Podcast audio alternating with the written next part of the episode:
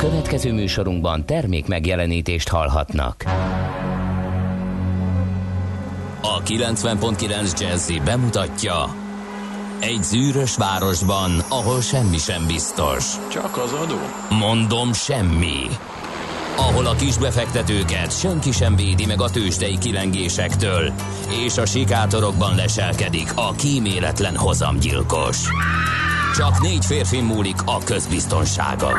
Hadnagy urak, merre vannak?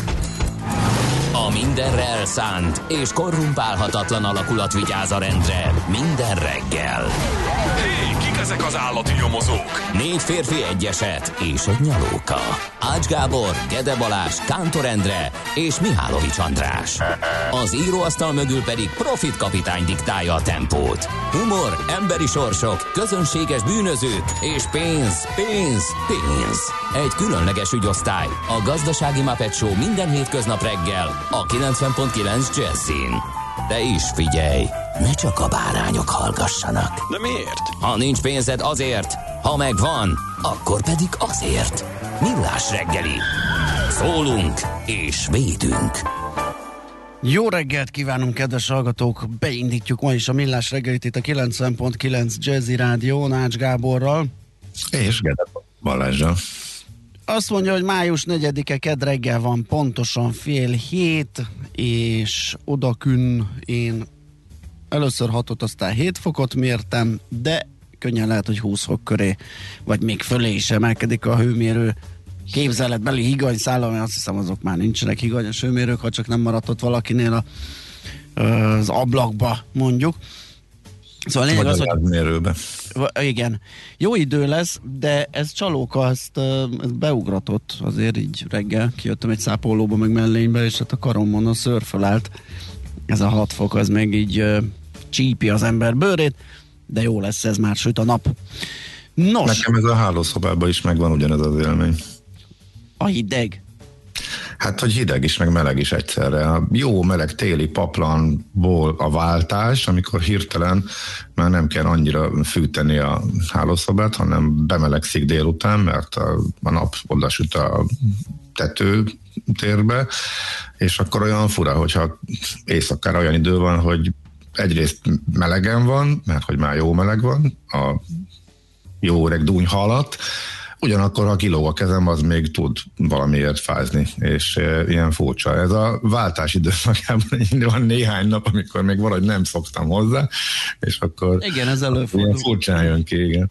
Hát olyannyira, hogy én is visszakapcsoltam a fűtést valamelyik nap, és most esténként azért még az úgy megy.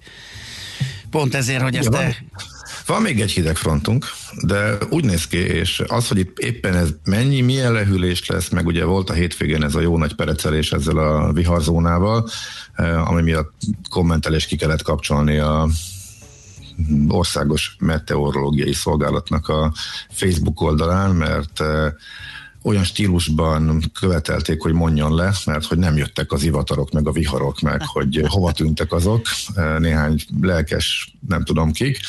Az, azok, akik azt hiszik, hogy percre pontosan meg lehet mondani, hogy mikor mi fog jönni. Igen, meg a, nem tudom, hogy de vagy az ivatarvadászok azért nem ez a kategória szokott tenni, szóval nem tudom, hogy kik. Minden esetre azért kemény, hogy ilyen előfordulhat.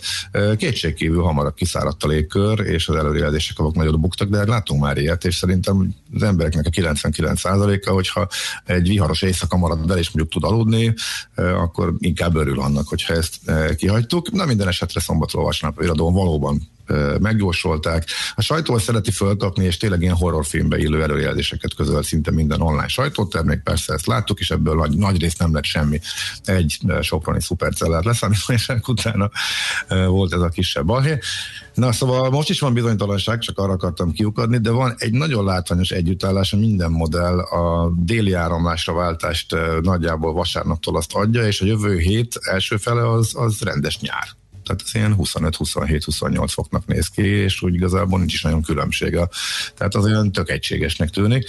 Hát én örülök, hogyha így lesz. Valahogy ez a, nem tudom, az április. Egyébként megvannak hivatalos adatok, igen, három fokkal talán év átlagos alatt maradt a hőmérséklet. Idén még nem, nem, ebben az évszázadban, tehát az elmúlt 21 évben nem volt még ennyire hűvös április, tehát a számok is azt mutatják, amit ugye éreztünk. Na minden esetre a szép nyár, az beköszönt jövő hét elejétől, ez, ez, ez már biztosra vehető, ez tetszik.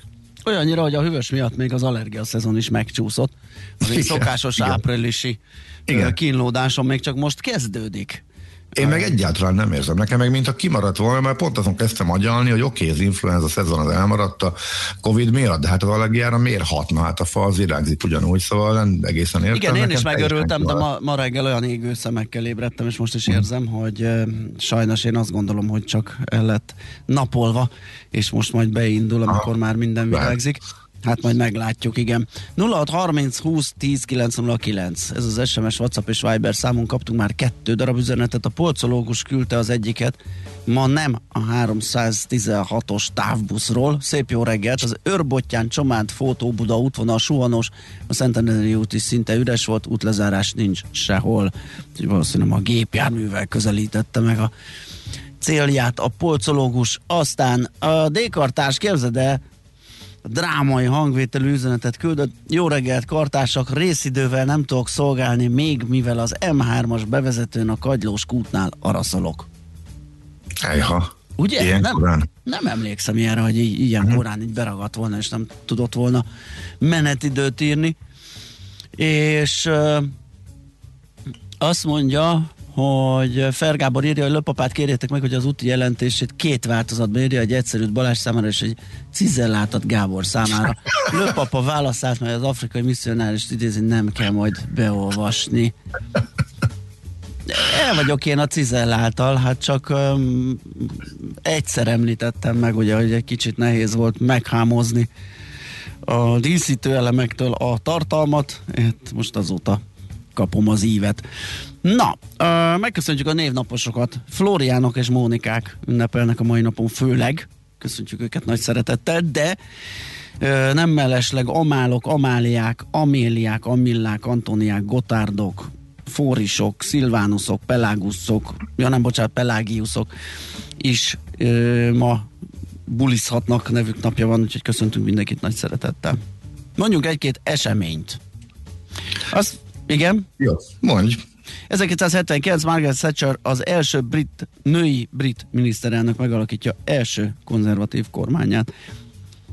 Ö, igen. Lehet, azért. hogy ma még fölbukkan, ugye régen? Föl, föl, igen, mert hogy uh, születésnaposaink közül már úgy rémlik, hogy mindenkitől idéztünk valamit. Tőle is egyébként, Margaret thatcher is, de ő annyi jópofa és markáns mondással kápráztatta el a világot, hogy egy olyat választottam a mai napra majd aranyköpésnek, ami ha jól emlék, még nem hangzott el itt ja. a műsorban én ott még nem is tartok az adásmenetben, ez most meglepett, igen.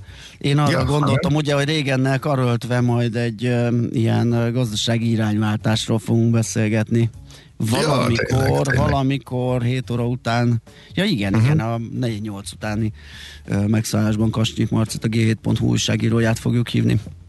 Igen, egy véletlen egybeesés, de tényleg nagyon érdekes. Igen, igen, igen, a kis állam, nagy állam uh-huh. esetét Igen. fogjuk majd taglalni. Biden elég érdekes dolgokat csinált, és 40 éve állandónak hitt dolgokat is fölrugott, és fölmerül a kérdés, hogy az is, hogy hát Amerika most vette észre ezek szerint, vagy Biden és csapata most vette észre, hogy azt saját jól felfogott gazdasági célokra is ki lehet használni. Azt mondhatjuk már szinte idézőesen, hogy adottságot, hogy jövő ki a világ deviza, és abból a dollár az ott van iszonyatos stabilitást adva, és mondjuk bármennyi pénzt lehet nyomtatni. Úgyhogy az érdekes kérdéseket feszegetünk, hogy akkor ez most egy úgymond paradigmaváltás-e, ami itt történik a szemünk, szemünk előtt. Napról napra jönnek a hírek, de így próbáljuk így rendszerbe foglalni. Aztán, hát ez jó rég volt, most nézem, 2001. A Magyar Nemzeti Bank a forint árfolyam középparitás körüli ingadozási sávját plusz-minusz 2 és 1 százalékról plusz-minusz 15 százalékra szélesíti, kvázi lebegővé tette a devizánkat. Emlékezetes azért, igen. Igen, és ez már 20 éve, uh-huh. hogy megtörtént. Na hát egy-két születésnapos Buzánszki Jenő magyar válogatott labdarúgó az csapat hátvédje született ezen a napon, május 4-én 1925-ben.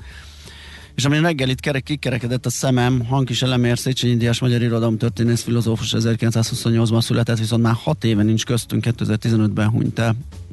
És hát itt megint az idő veszett tempóban való rohanását kellett, hogy észrevegyem, mert hogyha valaki megkérdezett volna, akkor biztos rávágom, hogy két-három évvel ezelőtt Ugyanez. hagyott itt minket. Döbbenet tényleg.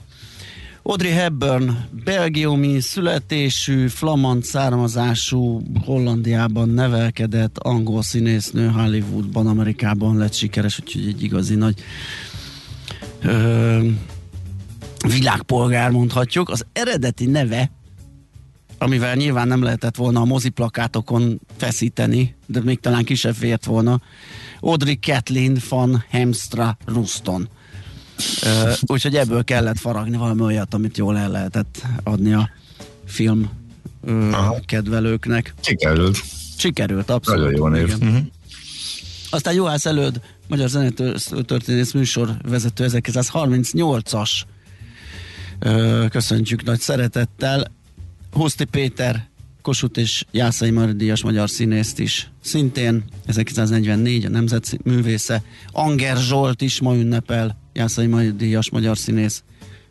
Magam. 25 évvel fiatalabb Puszti Péternél, igen, de Igen. nálunk még mindig idősebb. Hát már akinél. Tényleg. Ezt én, még, én még mondhatom, te már éppen nem, valóban. Igen. Okay. Gyurta Dániel olimpiai arany és ezüst érmesünk, világ és Európa bajnok magyar úszó is ma születésnapos, és köszöntjük nagy szeretettel. Sounds crazy. Just you and me on the moonlight, on the moonlight. Hey little baby, it sounds crazy. Just take a walk with me.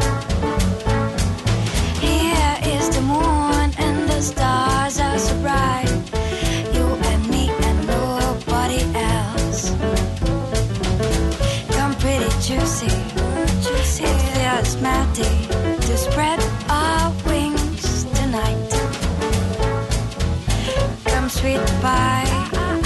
It doesn't surprise. Just grab my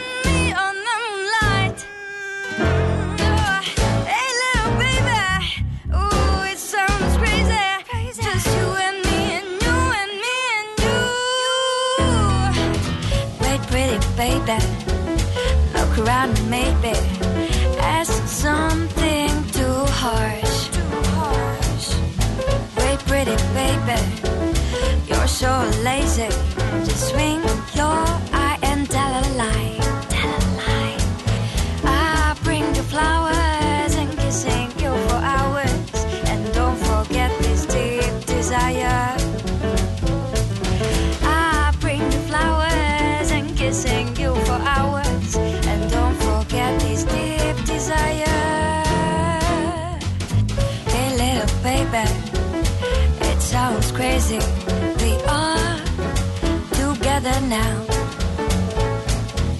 Hey, little baby, it sounds crazy.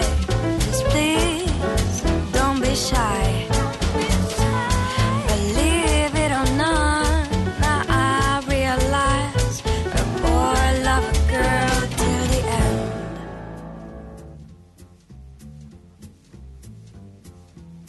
Itt vagyunk, itt vagyunk.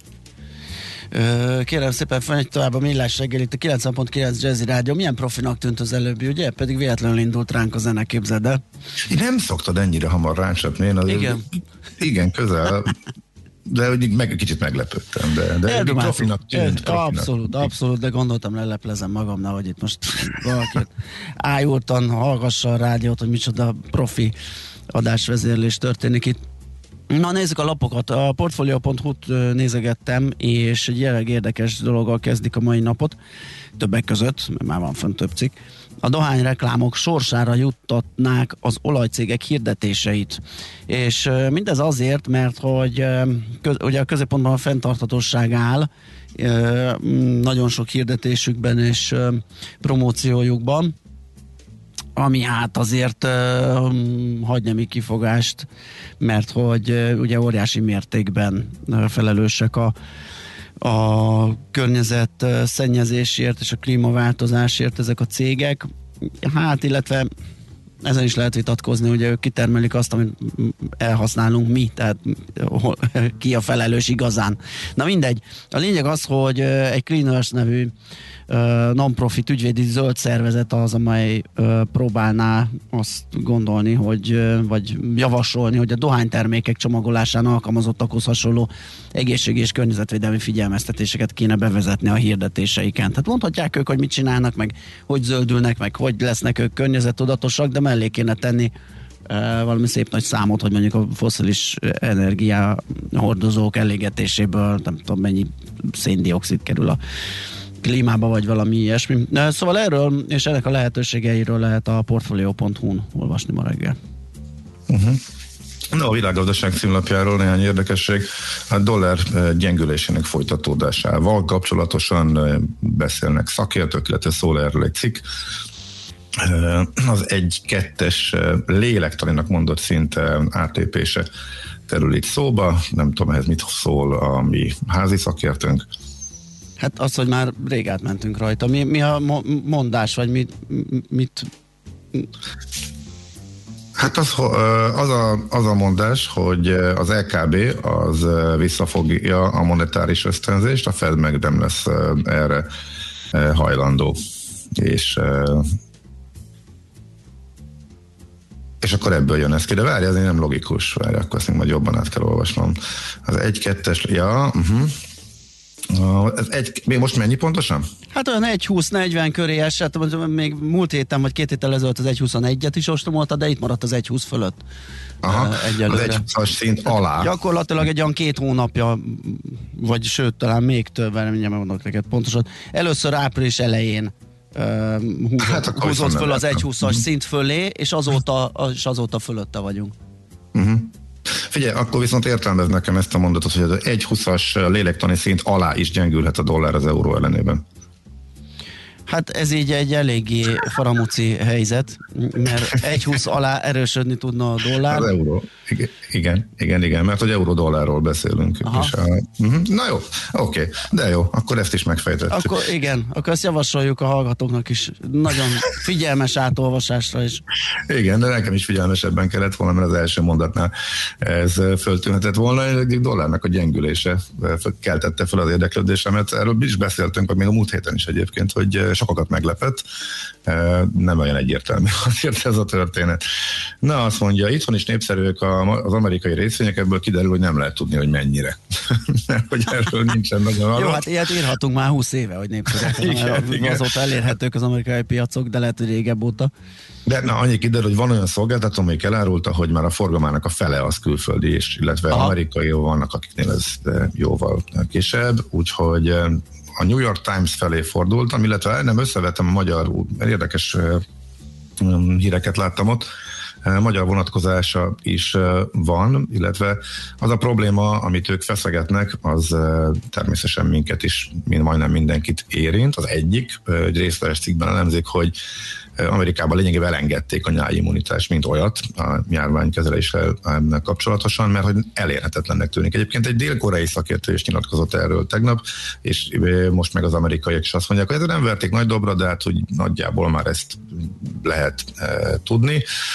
És Anthony Fauci is beszél erről a fő járványgurú, aki az volt Trump alatt is, meg az maradt Biden alatt is egész egyszerűen azért, és erről voltak Magyarországon is cikkek, hogy a fél évvel ezelőtti várakozásokhoz képest fertőzőképesebbek, az új mutációk gyorsabban terjednek, az emberek meg kevésbé akarják maguknak beadatni. Tehát az oltási hajlandóság, vagy oltakozási hajlandóság, hogy nagyon szakszerűen fogalmazunk, az alacsonyabb a várt, ebből nem jön ki a nyáimmunitás, úgyhogy arra kell fölkészülni, hogy természetesen amellett, hogy minél több ember legyen beoltva, de nagyon profin kell, és nagyon hamar kell a gócokat majd hogyha éppen új kitörések vannak, akkor elfolytani. Na, itt kezdtem el kicsit gondolkodni, hogy ez, ebben nem voltunk erősek, tehát ez volt az, amit körül az első pillanatok kezdve semmi se történt nálunk, tehát nagyon későn derültek ki ez a kontaktkövetés. Ezt akartam mondani, hogy ahhoz kéne, igen, azt precízen igen. csinálni, és akkor lehetne gócpontokat lokalizálni. Igen, de ez az, nálunk pont ugye elmaradt, tehát hogyha elindult, akkor az jött, és, és, és ment fölfele ez a második és a harmadik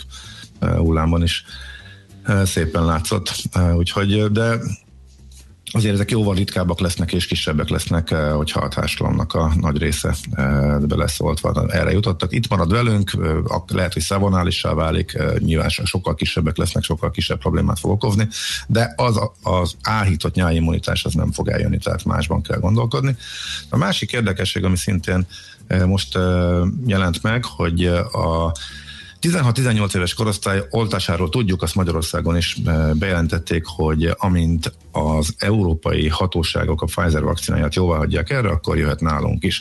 Ezzel kapcsolatos friss info az volt, hogy eh, az Európai Gyógyszerügynökség ücsörög rajta, vagy nem, ez így, ez így, ez így szemétség, nem, vizsgálja, vizsgálja, eh, de ők azért kicsit lassabban dolgoznak még vészhelyveti engedélyezés esetében is, mint mondjuk Amerikában, ez látszott már ugye a korábbi körökben is. Június ra, június közepére azt hiszem ígérik, hogy ott lesz döntés, tehát a, most az érettségi után a 16-18-as korosztály következhet, ott már minden engedély megvan, ott már csak a magyar hatóságok döntöttek, úgyhogy megvárják az érettségit, és utána jönnek a fiatalabbak, majd valószínűleg júniusban. Viszont most már Amerikában a 12-15-ös korosztályról beszélnek, hogy ott mikor lehet, és úgy tűnik, hogy a 15, hogy ennek a korosztálynak is már napokon belül jóvá hagyhatják majd a azt, hogy ott is használják majd a Pfizer vakcinát, ott azért ez is gyorsabban fog menni, de viszont akkor legalább Európának majd lesz valami tapasztalata arról, hogy Amerikában, hogyha jóval hamarabb elkezdik, szóval megy szépen ez lefele, és úgy tűnik, hogy a 12-es korosztály alatt lesz majd egy nagyobb lyuk, amikor nem tudom máshogy reagálnak a gyerekek, ezt a részét nem értettem, de a 12-15-ösben nagyon biztatók az eredmények, úgyhogy úgy tűnik, hogy a Pfizer vakcinával őket is nyáron majd elkezdhetik, vagy illetve hogy itt nálunk Európában valószínűleg nyár végén elkezdhetik oltani. Amerikában a határozott cél, hogy már az iskolákba úgy térjenek meg vissza ősszel, hogy ez a korosztály is amennyire lehet átoltott. És akkor még egy a napi.hu-ról, közeleg a home office a bankoknál is.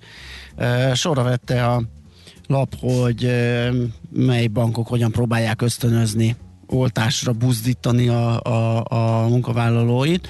Hát van, ahol úgy nagyjából sehogy, vagy próbálják a kollegalitásra felhívni a figyelmet, máshol pedig szabad napjár érte, sőt van, ahol kettő. Van, ahol minden oltak kap egy szabadnapot, és van, ahol például a fiók munkatársak pedig akár kettőt is, mert hogy ugye ők például kevesebbet tudtak home office mint a mondjuk a back office vagy más területen dolgozók. Egyébként jellemző szám, hogy 90%-os arányban home office-ból üzemeltek a bankok, legalábbis többnél is feljön ez a szám, például a Budapest Banknál láttam az Ersténél is, de mint hogyha a Cofidis is valami hasonlót írt volna. Úgyhogy most szállingoznak majd vissza. És hát az, hogy hogyan próbálják rábírni a, a bankvezetők a, a munkavállalóikat, erről a napi.hu lehet egy összeállítást olvasni. És a születésnaposaink között, jaj, nem említettük meg Bárány Anna kolléganőnket, köszöntjük nagy szeretettel, de ciki egy délutáni hallgatói üzenetből kellett látnom, hogy a születésnapja van, mentségemről szolgálj, nem vagyok egy Facebook betyár, és ezért maradhattam le róla, de köszöntjük nagy-nagy szeretettel természetesen. Most akkor zenélünk, ismét, és megnézzük, hogy a tegnapi tőzsdei nap hogyan is végződött, milyen záróárakról, milyen indexértékekről indítjuk a mai napot. Yo, mikrofon próba. Egy-két. Aha. Ez az első szó mindig. Mikrofon próba. Hát legyen ez az első lábmetsző kezdő nóta. És egyben átpoétika Nem egy kicsi a gimnasztika. Valami, valami sérétmika És némi szóatlétika A hangerő gombját biztonságból felcsavartam. De ha megerjedne a cucc, az nem, nem, nem miattam van. A kábel csatlakoztatva, de a lámpa még nem ég. Talán ha bekapcsol nem működne,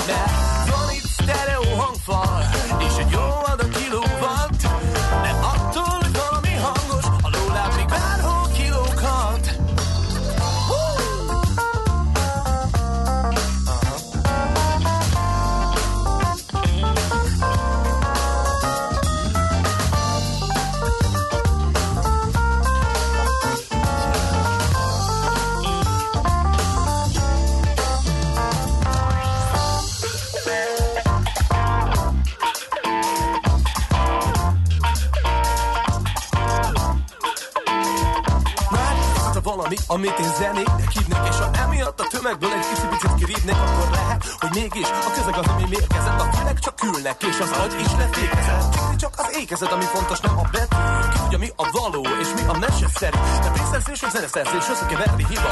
Amelyek helyett bankjegyek, pár pénzet pumpát De szia, én ebből köszönöm, de nem. Már réges-régen megfogadtam, hogy lesz egy lemezem Amin emberek játszanak, és így lesznek állatok Nem egy gép jelenti be mindent vállalok. Mert van, aki krátok, és van, aki hámog És van, aki némán, mint egy hal, csak tátok Mégis ikon lesz, trendi termék Rádióból csöpögő élet kellék És sokan makoknak, da da da da dobnak Címeket adnak, gyári zajoknak felejtsd el, a mikrofon joggal. És nem szoktuk vagy király, ha szabakkal nem vagy fukkal. Érezd az ütemet, ne fogd be a füledet És olvass sokat, tévénézés helyett És az asszociációs perspektíva elég tár. A szöveg lesz az pont, ami visszavár Mert a mikrofont a kezedbe veszed, van egy fontos szabály.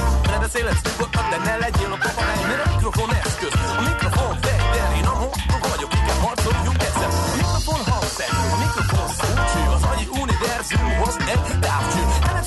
eszköz, alkalmas arra, hogy amit kimondok a számot, ez mindenki hallja!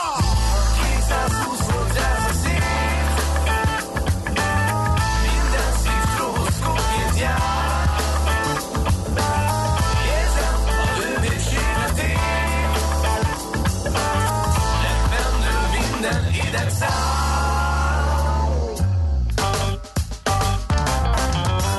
Hol zárt? Hol nyit? Mi a sztori? Mit mutat a csárt? Piacok, árfolyamok, forgalom a világ vezető parketjein és Budapesten. Tősdei helyzetkép következik. Hát nagyon kikerekedett a szemem, amikor néztem. Mondjuk tegnap, amikor már török Lassal beszélgettünk, ő is azt mondta, ugye, hogy hogy e, ilyet még nem nagyon látott a részeredmény tekintetében, forgalmi részeredmény tekintetében. Hát a végeredmény sem lett e, nagyon szívderítő. 3,6 milliárd forint volt a részvényforgalom. Ez, ez tudod milyen? Ez olyan, mint a nem tudom, a karácsony előtti félnapos, amikor volt uh-huh. még, vagy, vagy nem, nem is tudom. Uh, rettenetesen alacsony. Tehát ez az átlag forgalomnak olyan egy negyede durván. Az abszolút érdektelenség. 43.094 pont lett a Bux vége, ez 89 pontos csökkenés, 2,1%-os mínusz. Tulajdonképpen ezeknek a számoknak sincs nagy jelentősége, ilyen forgalom mellett gondol, egy megbízás, egy ilyen komolyabb megbízás bejött a parketre, és eldöntötte a napi állást. Molár folyama 4 forinttal csökkent 2066 forintra, az OTP az 35 forinttal tudott erősödni 13.505 forintra. A Magyar Telekom nem változott, ugyanúgy 415-ön zárt, mint azelőtt, és a Richter Gedeon papírjainak árfolyama pedig 80 forinttal esett 8490 forintra. Hát reméljük, hogy oda át nagyobb volt az izgalom. Hol? Oda át. A tengeren Oda, túl. oda, át, igen, igen, igen. Európában még egy pillanatra maradva nem volt akkora. Mm, London zárva is volt egyébként, ünnepeltek. Németország, Európában mondjuk emelkedés volt viszonylag szerény, Lufthansa-t emelik ki a hírmagyarázók, mert hogy bejelentette, hogy milyen sok járatot fog indítani nyáron, ilyen nyaralójáratokat, és erre rögtön megvették, talán ilyen két és fél százalékkal emelkedett. Hát Amerikában pedig ilyen össze-vissza mozgás volt. Maci kolléga ismét elsüthetni az egy sima egyfordított jelszavát, mert hogy a, hagyományos iparágak erősödtek, és újra a technológia volt az, amely lefelé ment, eh, tehát a Dow Jones, illetve az S&P kis emelkedés, a Nasdaq pedig egy fél százalékos csökkenés produkált, úgyhogy ezek voltak a legizgalmasabbak, eh, ciklikus papírok eh, továbbra is a gazdaság jó teljesítményében bízva, eh, illetve szektorok eh, kiemelkedően teljesítettek, eh, de ez nem ragadták mindegyikre az S&P 500-as eh, 11 szektor eh, közül eh, volt három is, amelyik esett, az egyik természetesen a technológia, a másik pedig a kommunikációs szolgáltatások, úgyhogy nem volt túl izgalmas, de ismét szétváltak. Egy icike-picikét ezek a teljesítmények. Amikor éppen ledolgozta az idei alulteljesítését a Nasdaq, amiről a múlt héten beszéltünk, most ismét inkább a technológiától szabadultak a befektetők, úgyhogy 11,5 százaléka az S&P-nek az idei emelkedése, a Nasdaq pedig most már ismét csak 7,8 százalék, de ezek ilyen párnapos tendenciák voltak az elmúlt hetekben, és a messze menő következtetéseket nem lehet levonni. Ami érkezett, hát nem tőzsdére kapcsolódó hír, de érdekes megemlíteni, hogy Bill Gates és Melinda Gates bejelentették, hogy elválnak, hú, mennyi? 28 év után, nagyon sok év után, de az alapítványokat közösen fogják továbbra is üzemeltetni, és a kiváló munkakapcsolatra azt ígérték, hogy hogy megmarad, legalábbis erről szólt a bejelentés most későn este magyar idő szerint, és hadd pontosítsam még csak gyorsan a lapszemlébe elmondott hírt. A New York Times értesülése egészen pontosan úgy szól, hogy jövő hét elején jóváhathatja az FDA, az amerikai gyógyszer hatóság a Pfizer vakcina használatot a 12-15 éveseknek, utána másnap a járványügyi hatóság is rábólint, és utána egyből kezdik, és másfél hónap lesz a különbség Európához képest, mert itt tovább tart a gyógyszer cég bejelentéséhez képest a hatósági ellenőrzés, és nálunk, illetve Európában június közepe második felére várható, hogy egészen pontosan mondjam a várható dátumokat. Tőzsdei helyzetkép hangzott el a Millás reggeliben. Kérlek felébredt a házi troll, és írt neked. Azt írja, szia Ajaj, Gábor, ajaj. sziasztok, és úgy nem lehet, hogy laptopot az éjjeli szekrényre rakod, fülest és mikrofont fel, dunyha alól épp hogy ki, oldalra fordulsz és mondod. Lehetett Sőt, volna... lehetett volna zseblámpával a dunyha alól, mobiltelefonnal, Figyelj, headsettel. a, a lámpa odaférne valahogy, a laptop is odaférne, ez a kis keverőszerkezet, meg ez a kis mikrofon Nem kell, hát egy, egy mobiltelefon, egy headset és kész. Hát kicsit mm, gyengébb, kicsit mm, Hát más. azért vásároltuk ezt a kiváló itthoni stúdió felszerelést, hogy ne használjuk. Hát, um, Jó, de egy ilyen fagyos szent nem tömheti be a, a, a dunyha Ja. a mikrofonálványt, mikrofont. Meg jó, hát majd egy, tényleg azért egyszer megcsináljuk. Már, már egyszer majdnem arra kényszerültem, mert kicsit későn ébredtem, és akkor eh, benne volt, benne volt a fejemben, hogy esetleg az első kört azt még az ágyból próbálom abszolválni, de aztán végül sikerült megoldani, igen. Na, azt mondja, hogy ö, Európa versus USA reakciója a vakcinákra például jó példa a kis állam versus nagy állam probléma körre. Száz év alatt milliószor ütközött a két elv, végeredmény mindig ugyanaz. Na. Lehet, hogy talán túlzott leegyszerűsítés, de mindenképpen igen. van igazság benne. Tehát azért a, igen, az elmúlt évben is azért elég, igen, több példa is volt erre valóban. Na, megyünk tovább eh, Svitandi híreivel, aztán jövünk vissza először közlekedési hírekkel, aztán pedig a Budapest eh, környéki rovatunkban fogunk egy-két eh, érdekes hírt megosztani veletek a nyitó könyvtárakról és a körvasút részleteiről, Pesti körvasútról, új megállókról, rögtön tehát a hírek után, amit Svitandi mond el nektek. Műsorunkban termék megjelenítést hallhattak. New York, London, Hongkong, Budapest. Tősdei helyzetkép a legfrissebb árfolyamokkal, zárási adatokkal, kibocsátói hírekkel, a millás reggeliben minden hétköznap reggel 6 óra 50 perckor. Long vagy short, Mika vagy medve. A tőzsdei helyzetkép együttműködő partnere, a hazai innováció élenjáró gyógyszeripari vállalata, az idén 120 éves Richter Gedeon nyerté. Reklám Régóta álmodsz egy új lakásról zöldövezetben a Dunapartól karnyújtásnyira. Az Óbudán épülő Waterfront Cityben mindez valósággá válik, már idei költözéssel. Új lakás már 30 millió forintó. Részletek a vfcity.hu weboldalon álmaidhoz emelünk. A Duna Auto Nissan szalonja most elrepítheti Tokióba. Vásároljon május 7-én vagy 8-án készleten lévő Qashqai és egyéb modelljeink közül akár több milliós kedvezménnyel, és nyerje meg fődíjunkat, egy két főre szóló repülőjegyet a Nissan hazájába, Japánba. Sőt, az első éves kötelező szervizt ingyen kapja új Nissanjához. Ne feledje, csak május 7-én és 8-án, és csak a Duna Autónál, Óbudán. További részletek dunaauto.hu per Nissan. Tokió készlet akció. Reklámot hallottak. Hírek a 90.9 Jazzin. Még ebben a hónapban meg lehet az 5 millió beoltott. Kampány indult a belföldi turizmus népszerűsítéséért. Napos, tavaszias idő várható a mai napon, esni nem fog, délután maximum 23 fokot mérhetünk majd. Jó reggelt kívánok a mikrofonnál, Schmidt Andi. Ha az elmúlt hetekéhez hasonló tempóban halad Magyarország az oltással, akkor néhány hét múlva elérhető az 5 milliós átoltottság, nyilatkozta a Délpesti Centrumkórház infektológus főorvosa.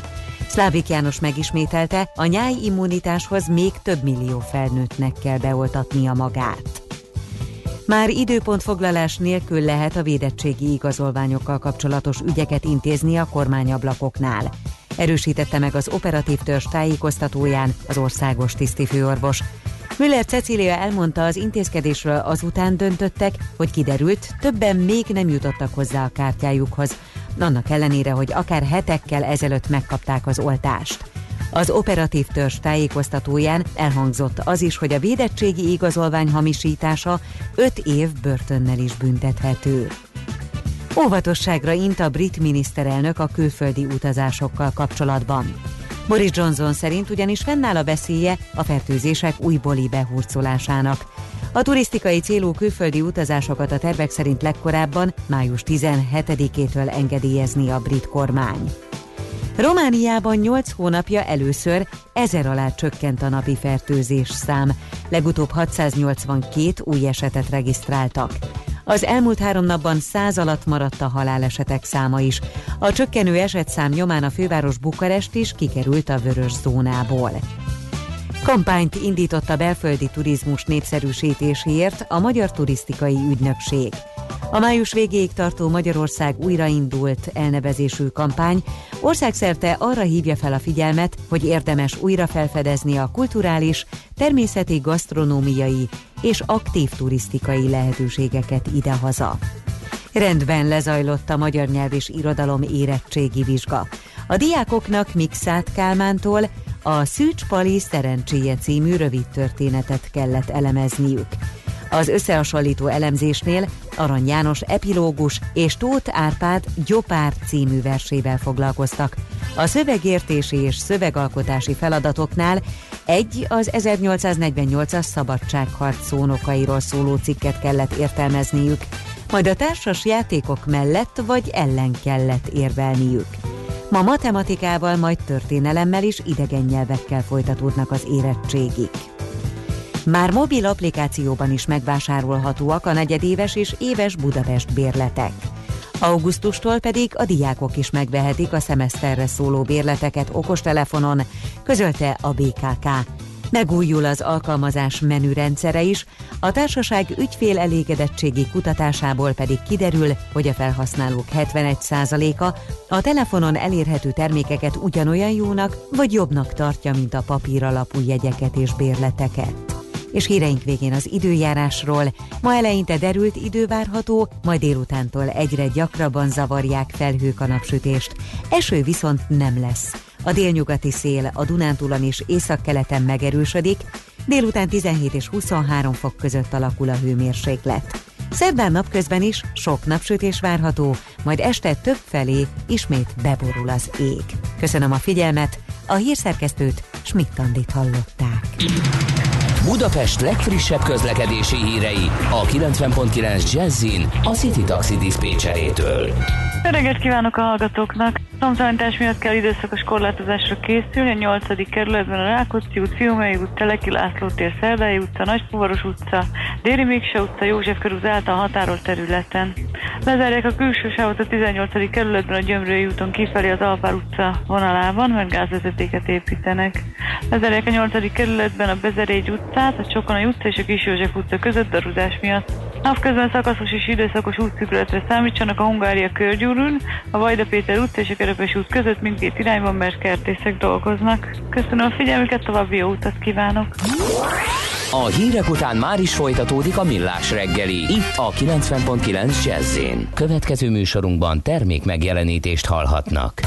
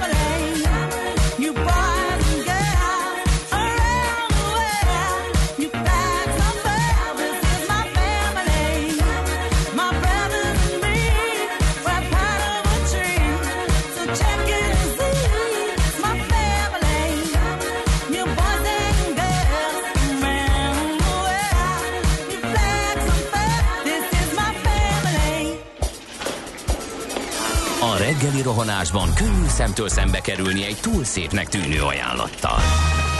Az eredmény krétával körberajzolt tetemes összeg.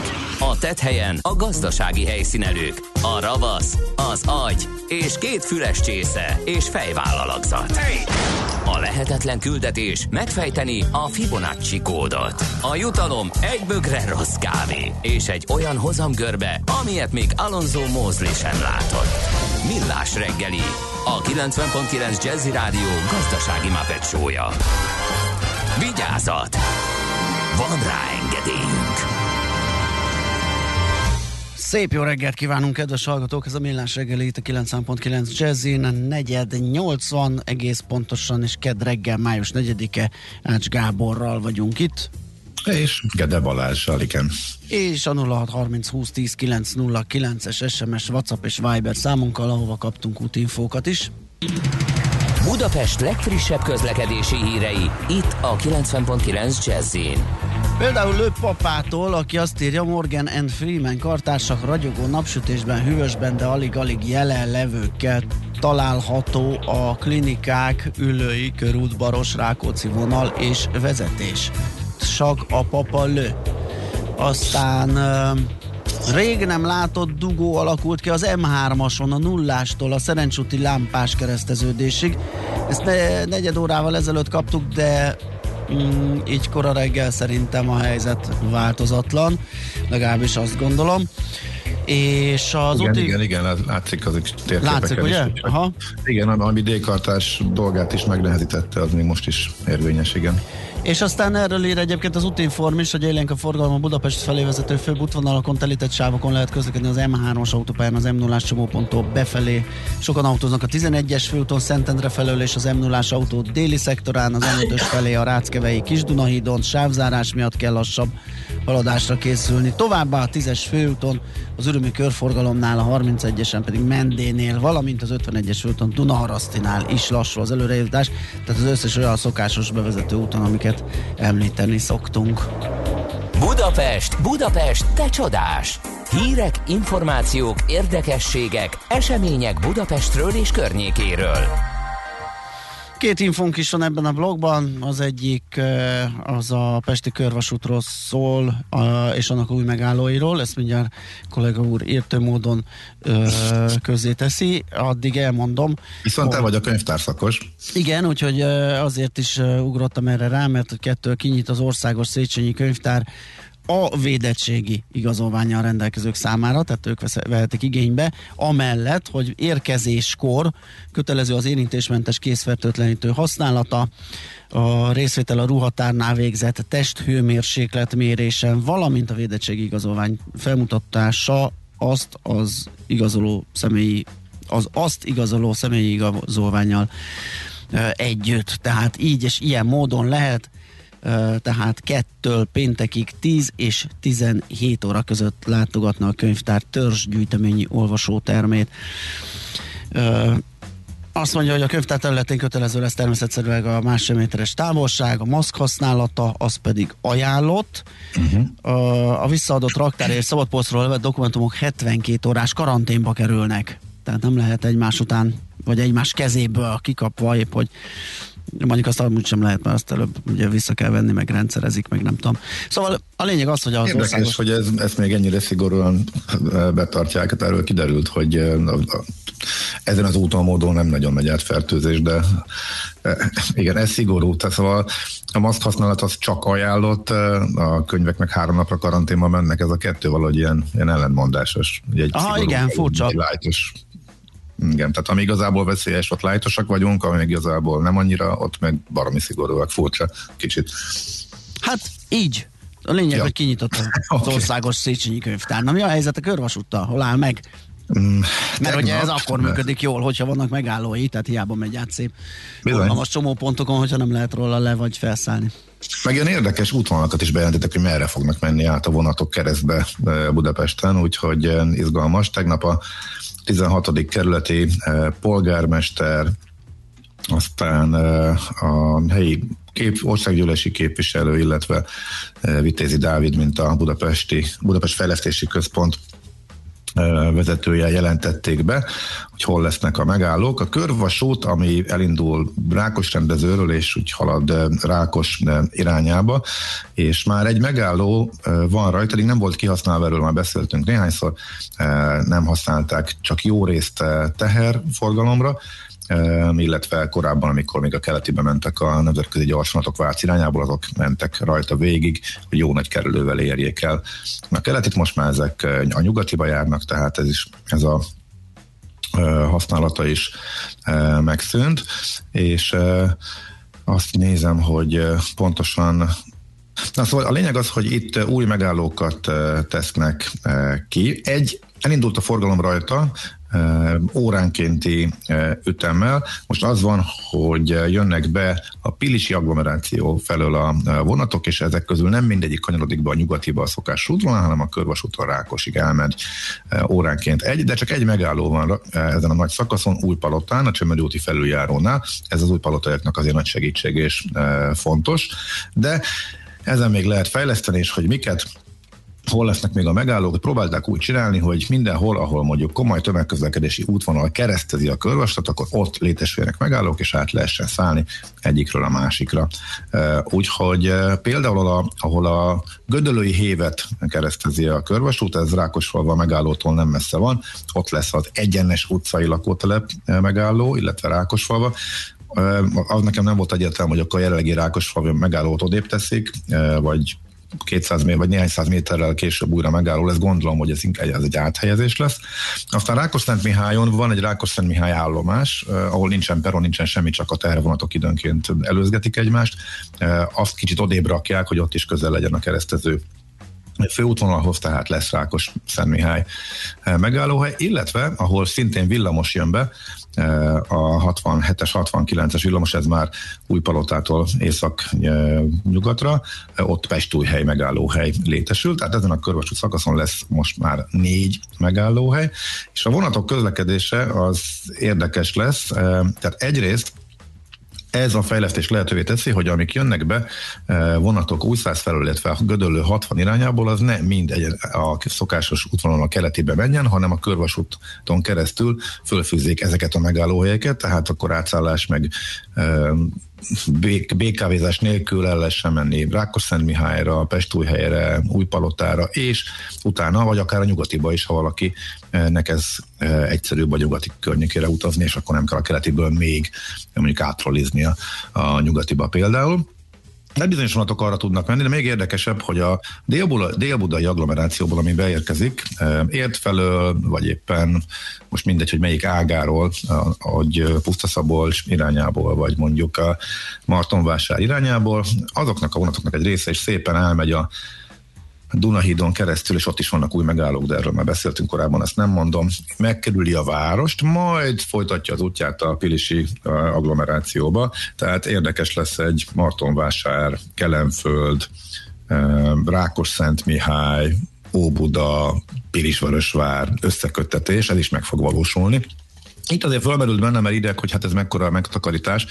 Hát nem tudom, hogy Török Bálintról kéne autóval mennem Pilis Csabára, akkor azért ott kocsival gyorsan átmegyek a budai oldalon a dombok között, és ott vagyok egy fél óra alatt, azért ez a vonat megnézem, hogy mennyi idő alatt ér körül, miután végigjárja fél Budapest, is van 20 megállója legalább, tehát lehet, hogy új összekötetéseket hozzá, létre lehet hozni, de hogy nem sokan fognak utazni valószínűleg vele Dél-Budáról a Pilisbe, körbejárva az egész várost, abban azért, abban azért biztos vagyok. De ez tök érdekes az egész, meg ezek az új irányok, meg rengeteg új összekötetés különböző uh, városrészek uh, között.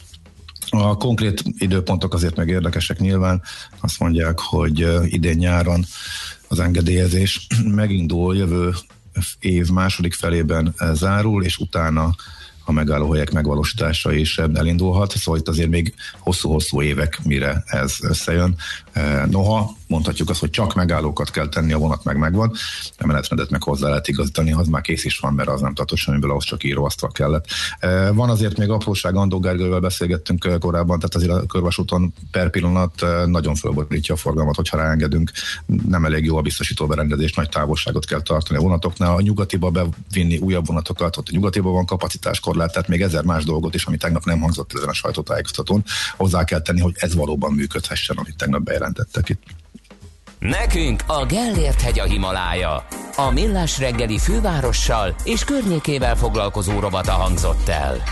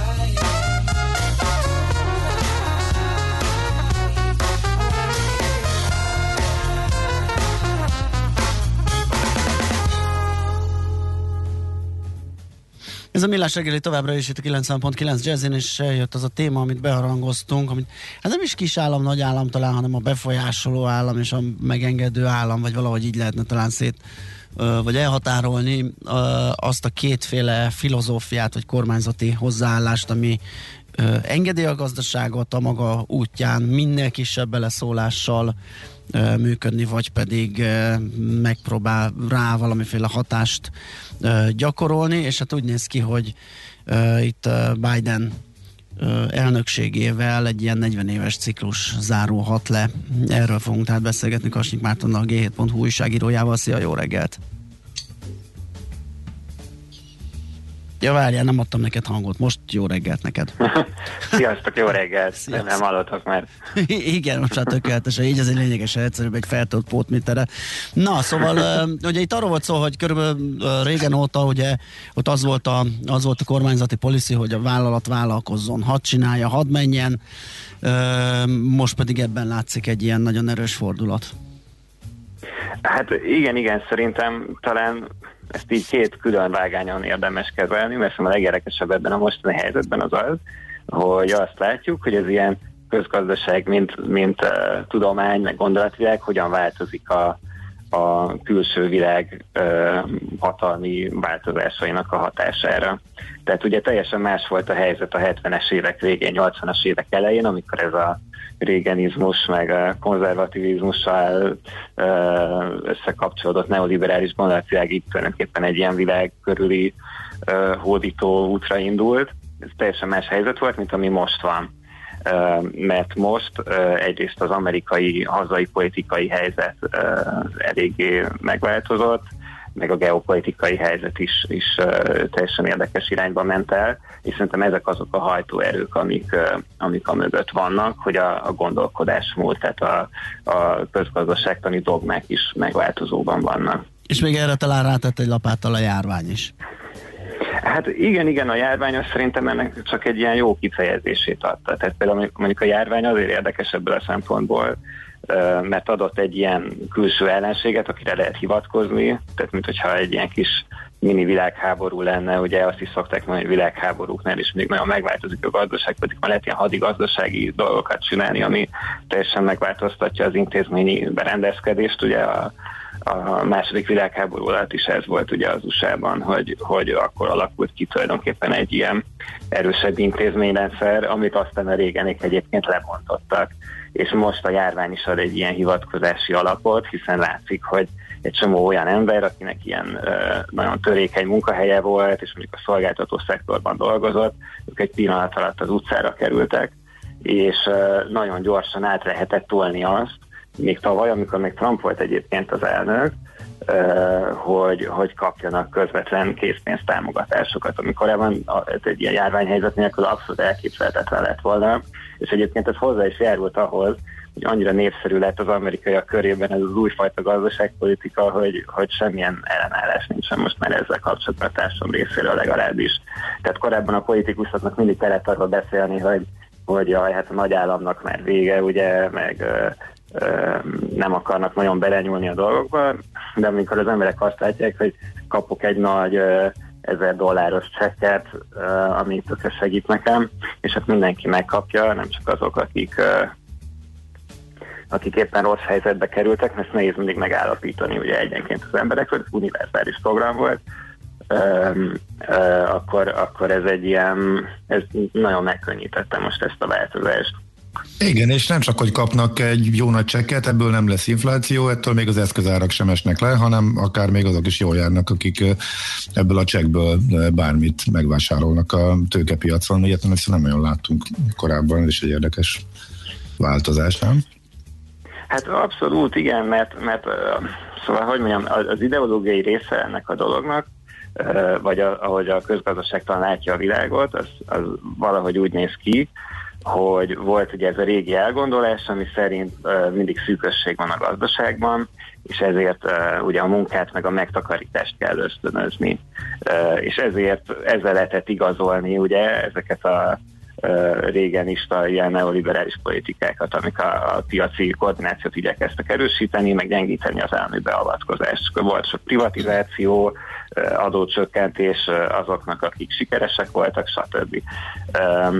Viszont az utóbbi években azt lehetett látni, hogy, hogy ezek, a, ezek az adócsökkentések ezek valójában nem segítettek ahhoz, hogy nagyon a beruházási ráta, mert sokan úgy látták, hogy igazából a kereslet hiány a probléma. Tehát, hogy az már eleve az volt a probléma, hogy, hogy uh, ugyan rengeteg vagyon felhalmozódott, a vállalatoknak a számláin, amivel nem csináltak semmit, ugye, tehát például nagyon közismert eset az, hogy a, az Apple-nek a számláján ilyen iszonyatosan sok pénz van, ami Igen. gyakorlatilag egy ilyen offshore számlán pihen, semmit nem csinálnak vele.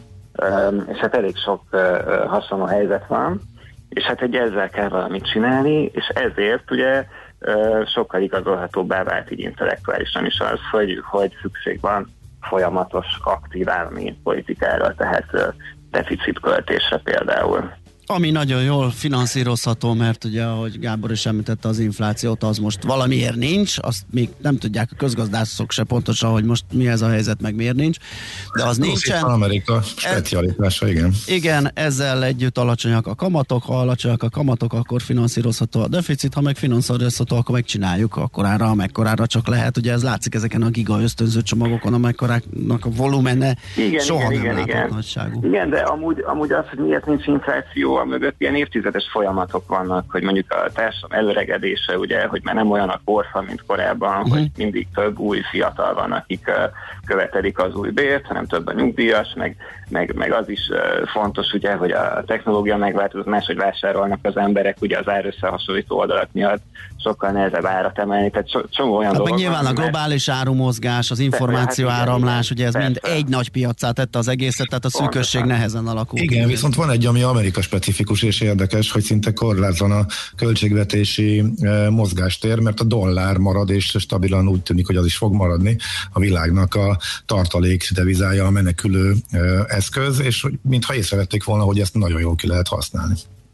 Hát igen, ezt eddig is tudták, szóval, tehát mert mondjuk hadseregre így is tudtak költeni ilyen évi 600 milliárd dollárt simán, és, és azzal, azzal nem volt probléma, csak valamiért így otthon érezték azt, hogy, hogy, hogy ez a megszorítás, ez, ez folyamatosan szükséges.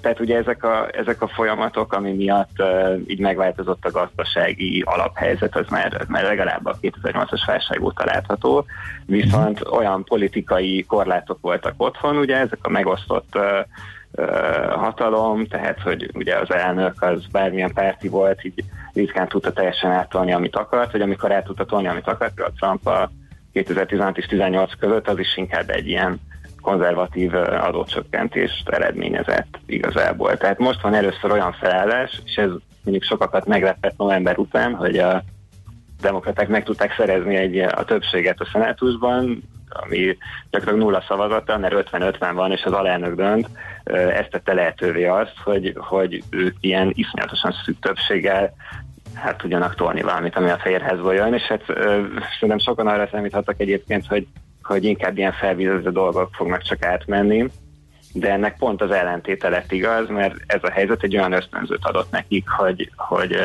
inkább, inkább minél nagyobb irányba menjenek el. Uh-huh. Az is ilyetnek, mert hogy ez 2022-ben változhat, vagy ez is benne van? Hát persze, igen, ott folyamatosak ugye a változás, a, a, a politikai változások is, tehát valószínűleg úgy látják, nyilván az is uh, hozzájárult ehhez, ugye, hogy ott volt egy ilyen kis populista mini forradalom január elején, amikor Trump hívei megrohanták a, a, a kongresszus épületét, tehát hogy van egy ilyen, egy ilyen most vagy soha hangulat valószínűleg a, a, a amerikai politika baloldalán, hogy, hogy egyedül most lehet megcsinálni ezeket a dolgokat, amiket ők már egyébként régóta beszélnek róla, csak ugye nem volt meg a politikai lehetőség megcsinálni. Most viszont nem, nem hivatkozhatnak erre. És hát igen, igen, a, a, amit a Gábor korábban kérdezte, ugye, hogy ez a dollár tartalék deviza szerepe, tényleg lehetővé teszi azt, hogy gyakorlatilag bármennyi dollár eszközt kibocsássanak, a világban szinte biztosan lesz rá kereslet. Tehát vannak közgazdászok, akik azt mondják, hogy Amerika legfontosabb exportja az a, az, a, az amerikai államkötvény, mert Ja, azt mindig kötvény, meg igen. fogják venni. Igen, hát Igen. jó példa erre Kína, ugye, aki egy irgalmatlan stokkon ül. Hát jó, hát akkor csak azon kell izgulni, hogy tényleg egy hogy ez, ez valóban egy paradigmaváltás-e, vagy csak egy átmeneti állapot, mert uh, ezek a szétfolyó költségvetési hiányok még okozhatnak esetleg problémák. Hogyha... Jó, de, de Balázs, ezt mondjuk már mióta. Aztán Tudom, már. tudom, persze, de mégis nehéz, de figyelj, bennem, bennem van a 2000-es évek um, new economia, amikor az internet forradalom idején meghirdették, hogy, hogy ki lehet dobni a, a, az összes közgazdasági könyvet, mert most már egészen másról van szó, aztán mégsem lett más. Tehát én, én valamiért én mindig, mindig úgy állok hozzá, hogy azért itt még történhet bármi. Jó, Hát igen, meglátjuk. ezt most még, aha, jó. Oké, okay, Marci, nagyon köszönjük, jó munkát, szép napot kívánunk neked. Nektek is, sziasztok! Szia! Kasik Mártonnal a G7.hu újságírójával beszélgettünk, és uh, szerintem rohanunk tovább az órára pillantva, egy kicsit elszaladt az idő. Uh, Schmidt Andi fog nektek rövid híreket mondani, aztán jövünk vissza, folytatjuk a millás segítét a 90.9 Jazzim. Műsorunkban termék megjelenítést hallhattak. A mozgás motivál, serkenti a gondolkodást és fiatalít. Aki mozog, az boldog ember és kevésbé stresszes. Hallgasd a Millás reggeli mozgáskultúra rovatát minden pénteken reggel fél kilenc után pár perccel, és értesülj lehetőségekről, versenyekről, edzésekről, családi sportprogramokról. Évtestben. A Millás reggeli mozgáskultúra rovatának támogatója a Magyar Víz Kft. Az ország első karbonsemleges ásványvizének, a Mize Ecogreennek a gyártója. Ecogreen. Együtt a természetért. Reklám. A japán klímáknál a minőség hagyomány. Ezért adunk 10 év garanciát a Fujitsu oldalfali klímákra. Válaszd a Fujitsu klímát, regisztráld a fujitsuklima.hu per klímaregisztráció oldalon, és akár 1 millió forintot nyerhetsz. Válhatsz akár Fujitsu laptop tulajjá, és más izgalmas nyeremények is várnak rád a Fujitsu klímával. Kis fogyasztás, csend, akár 10 év garancia. Kérem, mondja ki az első szót, ami eszébe jut a következő kifejezésekről. Jó. Próbaút. Das Weltauto. Állapot felmérés. Das Weltauto. Biztos minőség. Das Weltauto. Garanciális használt autó. Das Weltauto. Ismert előéletű, 110 ponton átvizsgált modelljeinknek és készséges értékesítőinknek köszönhető, hogy az elmúlt 20 évben oly sokan mindig a megbízható Dasvelt autót választották. A jövőben is várjuk kereskedéseinkben és a dasveltauto.hu-n. Reklámot hallottak. Rövid hírek a 90.9 Jazzin. Ha az elmúlt hetekéhez hasonló tempóban halad Magyarország az oltással, akkor néhány hét múlva elérhető az 5 milliós átoltottság, nyilatkozta a Délpesti Centrum Kórház infektológus főorvosa. Szlávik János megismételte, a nyáj immunitáshoz még több millió felnőttnek kell beoltatnia magát. Átfogó felmérés készült az ingyenes parkolásról. A Pulzus kutató napi.hu megjelent reprezentatív felmérése azt mutatja, hogy az embereknek nem igazán számított ez az ingyenesség. Tavaly tavasztól nyár derekáig volt érvényben, majd novembertől máig ismét él az ingyenes parkolásra vonatkozó szabályozás. A felmérésből kiderült, hogy az autóval rendelkezők többsége nem fogja kevesebbet használni járművét, és nem számított az ingyenesség. Ismét lehet pályázni támogatásra elektromos kerékpárvásárláshoz. A dokumentumokat péntek éjfélig várják, közölte az Innovációs és Technológiai Minisztérium parlamenti és stratégiai államtitkára. Sanda Tamás emlékeztetett, a program célja, hogy segítsék a környezetkímélő munkába járást, valamint az egészséges életmódot a mindennapokban is. A támogatás az elektromos kerékpár árának a fele, típustól függően akár 150 ezer forint is lehet. A Budapest és Sopron környéki vizekben gyérítik a szúnyoglárvákat a következő néhány napban. Az írtásra használt biológiai készítmény az alkalmazott mennyiségben semmilyen más élőszervezetre nincs hatással, közölte a katasztrófa védelem. Az elmúlt két hétben csak nem 8000 hektáron végeztek biológiai szúnyoggyérítést. Hadgyakorlat miatt megnövekedett víziforgalomra és időnként nagy zajra kell számítani a Duna fővárosi, valamint a Szentendrei sziget és Ercsi közötti szakaszán, közölte a Honvédség. A hazai és amerikai egységek jövő péntekig tartanak közös gyakorlatozást. Felmentést kapnak a kijárási korlátozások alól a koronavírus ellen beoltott, vagy a fertőzésen átesett emberek Németországban. A szövetségi kormány várhatóan a hétvégén életbe lépő tervei szerint a védettek korlátozás nélkül utazhatnak külföldre, így hazatérve nem kell karanténba vonulniuk. Németországban eddig a lakosság 28%-a kapott legalább egy oltást. Derült időnk lesz eleinte, majd délutántól egyre gyakrabban zavarják felhők a napsütést, esni viszont nem fog. A délnyugati szél a Dunántúlon is északkeleten megerősödik. Délután 17 és 23 fok között alakul a hőmérséklet. Holnap napközben is sok napsütés várható, majd este többfelé ismét beborul az ég. Köszönöm a figyelmet, a hírszerkesztőt Schmidt-Tandit hallották.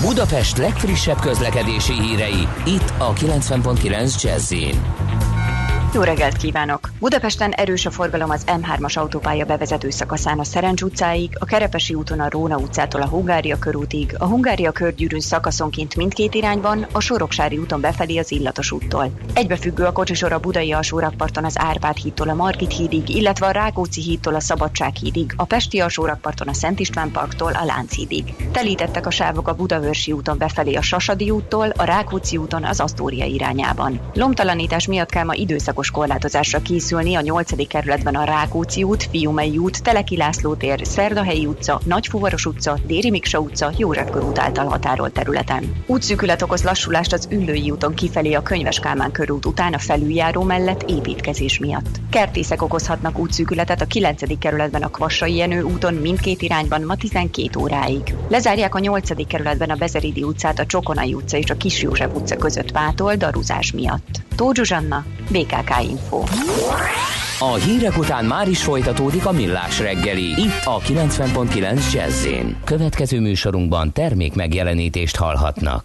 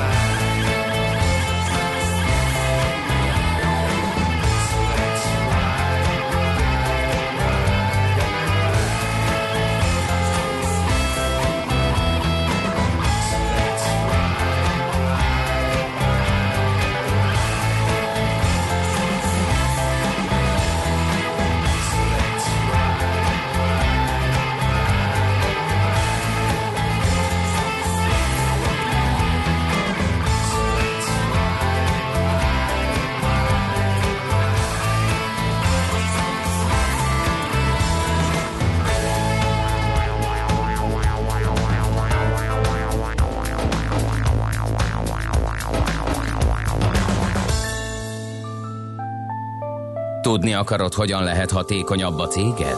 Yeah! Szeretnél több energiát jobban felhasználva versenyképesebb lenni? Fontos lenne, hogy pazarlás helyett a megtakarításon legyen a hangsúly. Akkor jó helyen jársz. Cégenergia. Céges energiafogyasztás, energetikai tudnivalók, teendők és döntések. Áram- és földgázvásárlás, energiahatékonysági megoldások és megújuló energiafelhasználás. A Millás reggeli üzleti energiafogyasztás rovata. Feltett szándékunk, hogy a jövő napenergia moguljait fogjuk itt most kiképezni egy ilyen gyors talpaló segítségével.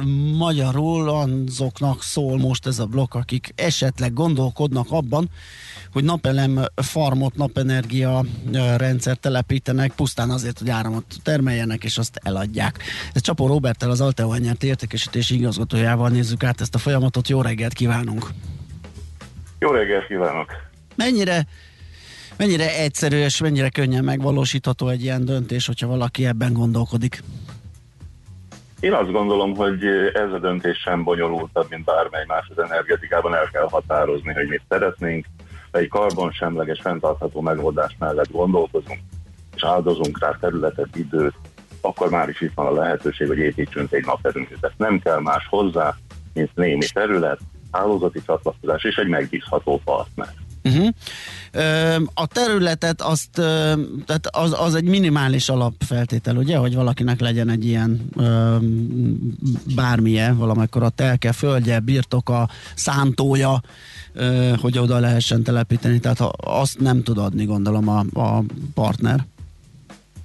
Nem, nem, cégünk területen nem rendelkezik, mi a szakértelmet tudjuk biztosítani, tehát ott, ahol az országos hálózat lehetővé teszi a felcsatlakozást, és van terület, ott mi perfekt megoldásként tudunk naperőművet tervezni, engedélyeztetni, létesíteni, üzemeltetni, karbantartani, ennek a menetrendi szolgáltatását nyújtani, illetve azoknak az ügyfeleknek, vagy potenciális ügyfeleknek, akiknek a saját cégterületükön belül van olyan tetőfelülete, tehát itt azért nagyobb tetőfelületről érdemes gondolkozni, vagy az ipari parkon belül, vagy iparterületen belül vannak olyan nagy, be nem épített, vagy használaton kívüli területek, ahova lehet telepíteni naperőművet, akkor ez egy nagyon komoly előnyt jelenthet annak a fogyasztónak, hívjuk így, tehát azt a villamosenergia felhasználónak, akinek a saját hálózatára tud csatlakozni ez a naperőmű, mert ő akkor a saját fogyasztását tudja ebből a naperőműből biztosítani.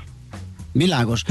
A területtel kapcsolatosan vannak feltételek? Na, pont ezt akartam. rész, vagy kitakarás, ilyesmi? Aha. Pont ezt akartam kérdezni, illetve hát a rácsatlakozás lehetősége az energiahálózatra gondolom azért az sem mellékes, tehát valahol a, nem tudom, az Alföld közepén mindentől elvágva nem biztos, hogy alkalmas rá a földterület. Tehát ez egy felmérés eh, előzi meg ezt a beruházást?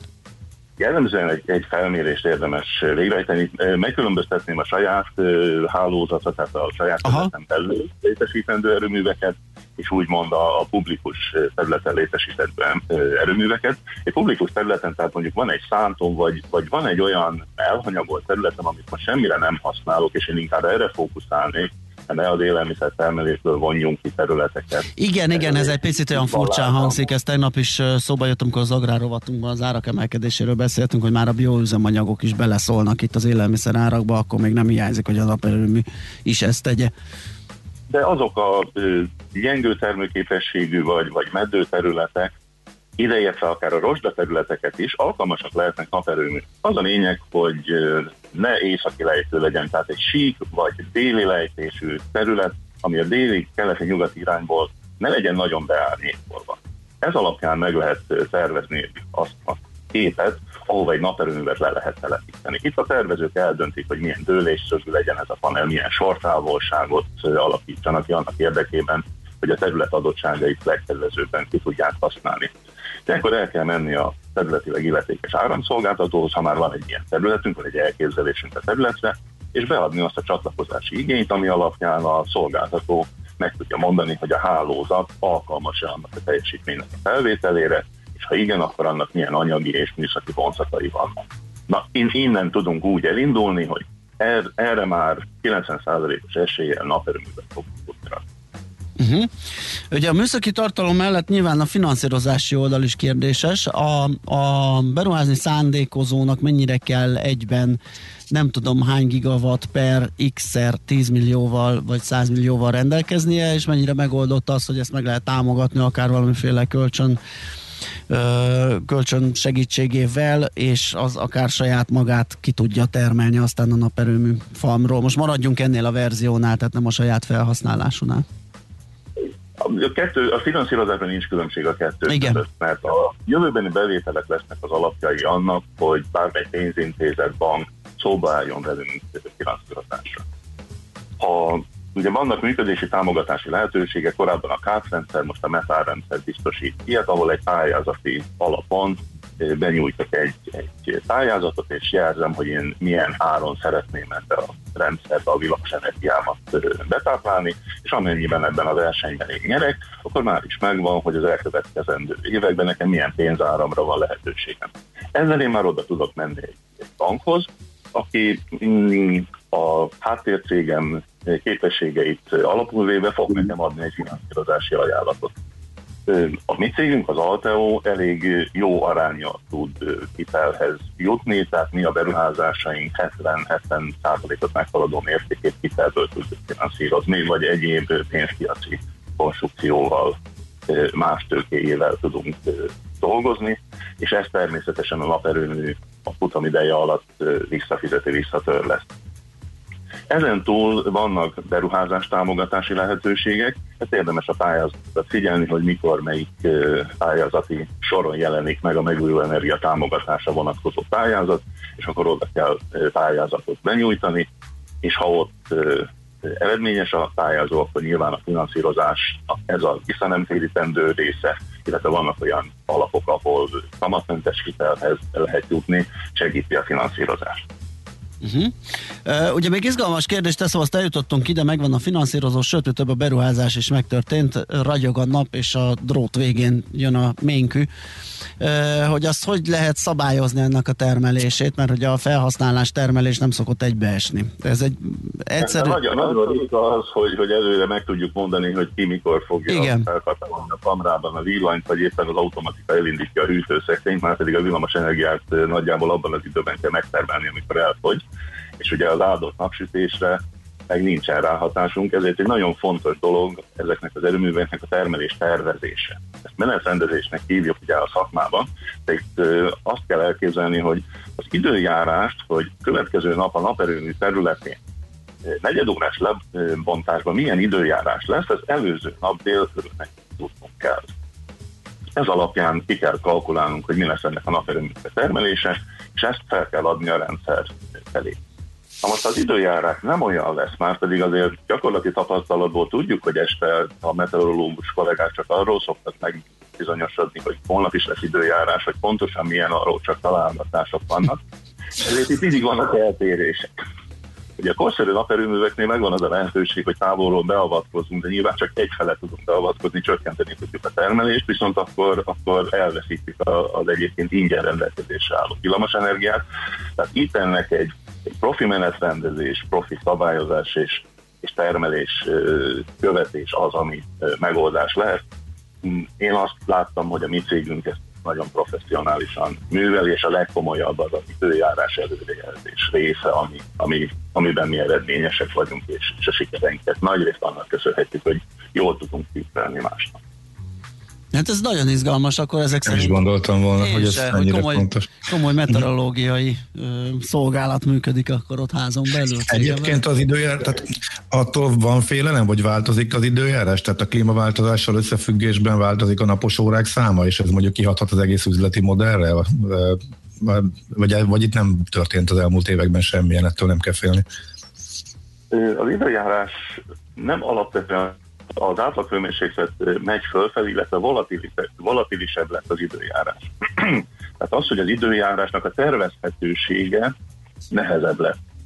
Ugye a villamosenergia piacon rendelkezésünk áll a napon belüli menetrend módosításnak a lehetősége, ehhez viszont az kell, hogy egy-két órával a, a termelés előtt szintén lássam, hogy milyen időjárásra kell számítanom.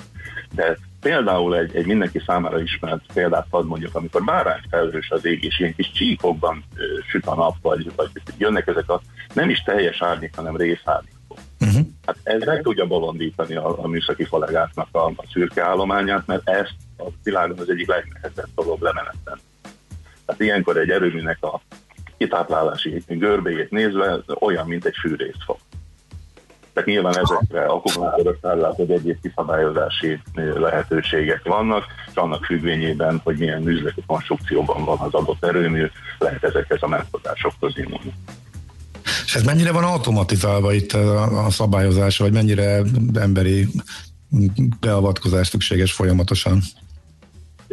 mivel ez egy rengeteg-rengeteg adatot használó feldolgozó rendszer, itt, itt automatikára, mondjuk úgy mesterséges intelligenciára kell támaszkodnunk, hiszen olyan mennyiségű adatot kell szinte valós időben elemezni, az nem szinte, hanem gyakorlatilag valós időben elemezünk több millió adatot, hogy ezt ember nem tudná megcsinálni tartósan olyan precízen. Természetesen emberek felügyelik ezt a folyamatot, uh-huh. emberek tervezik meg, és mondják meg a gépeknek, hogy, hogy mit, mit is csináljanak, és ez az a know-how, ami, ami jobbá vagy nem jobbá teszi egy, egy cégnek a, a képességeit.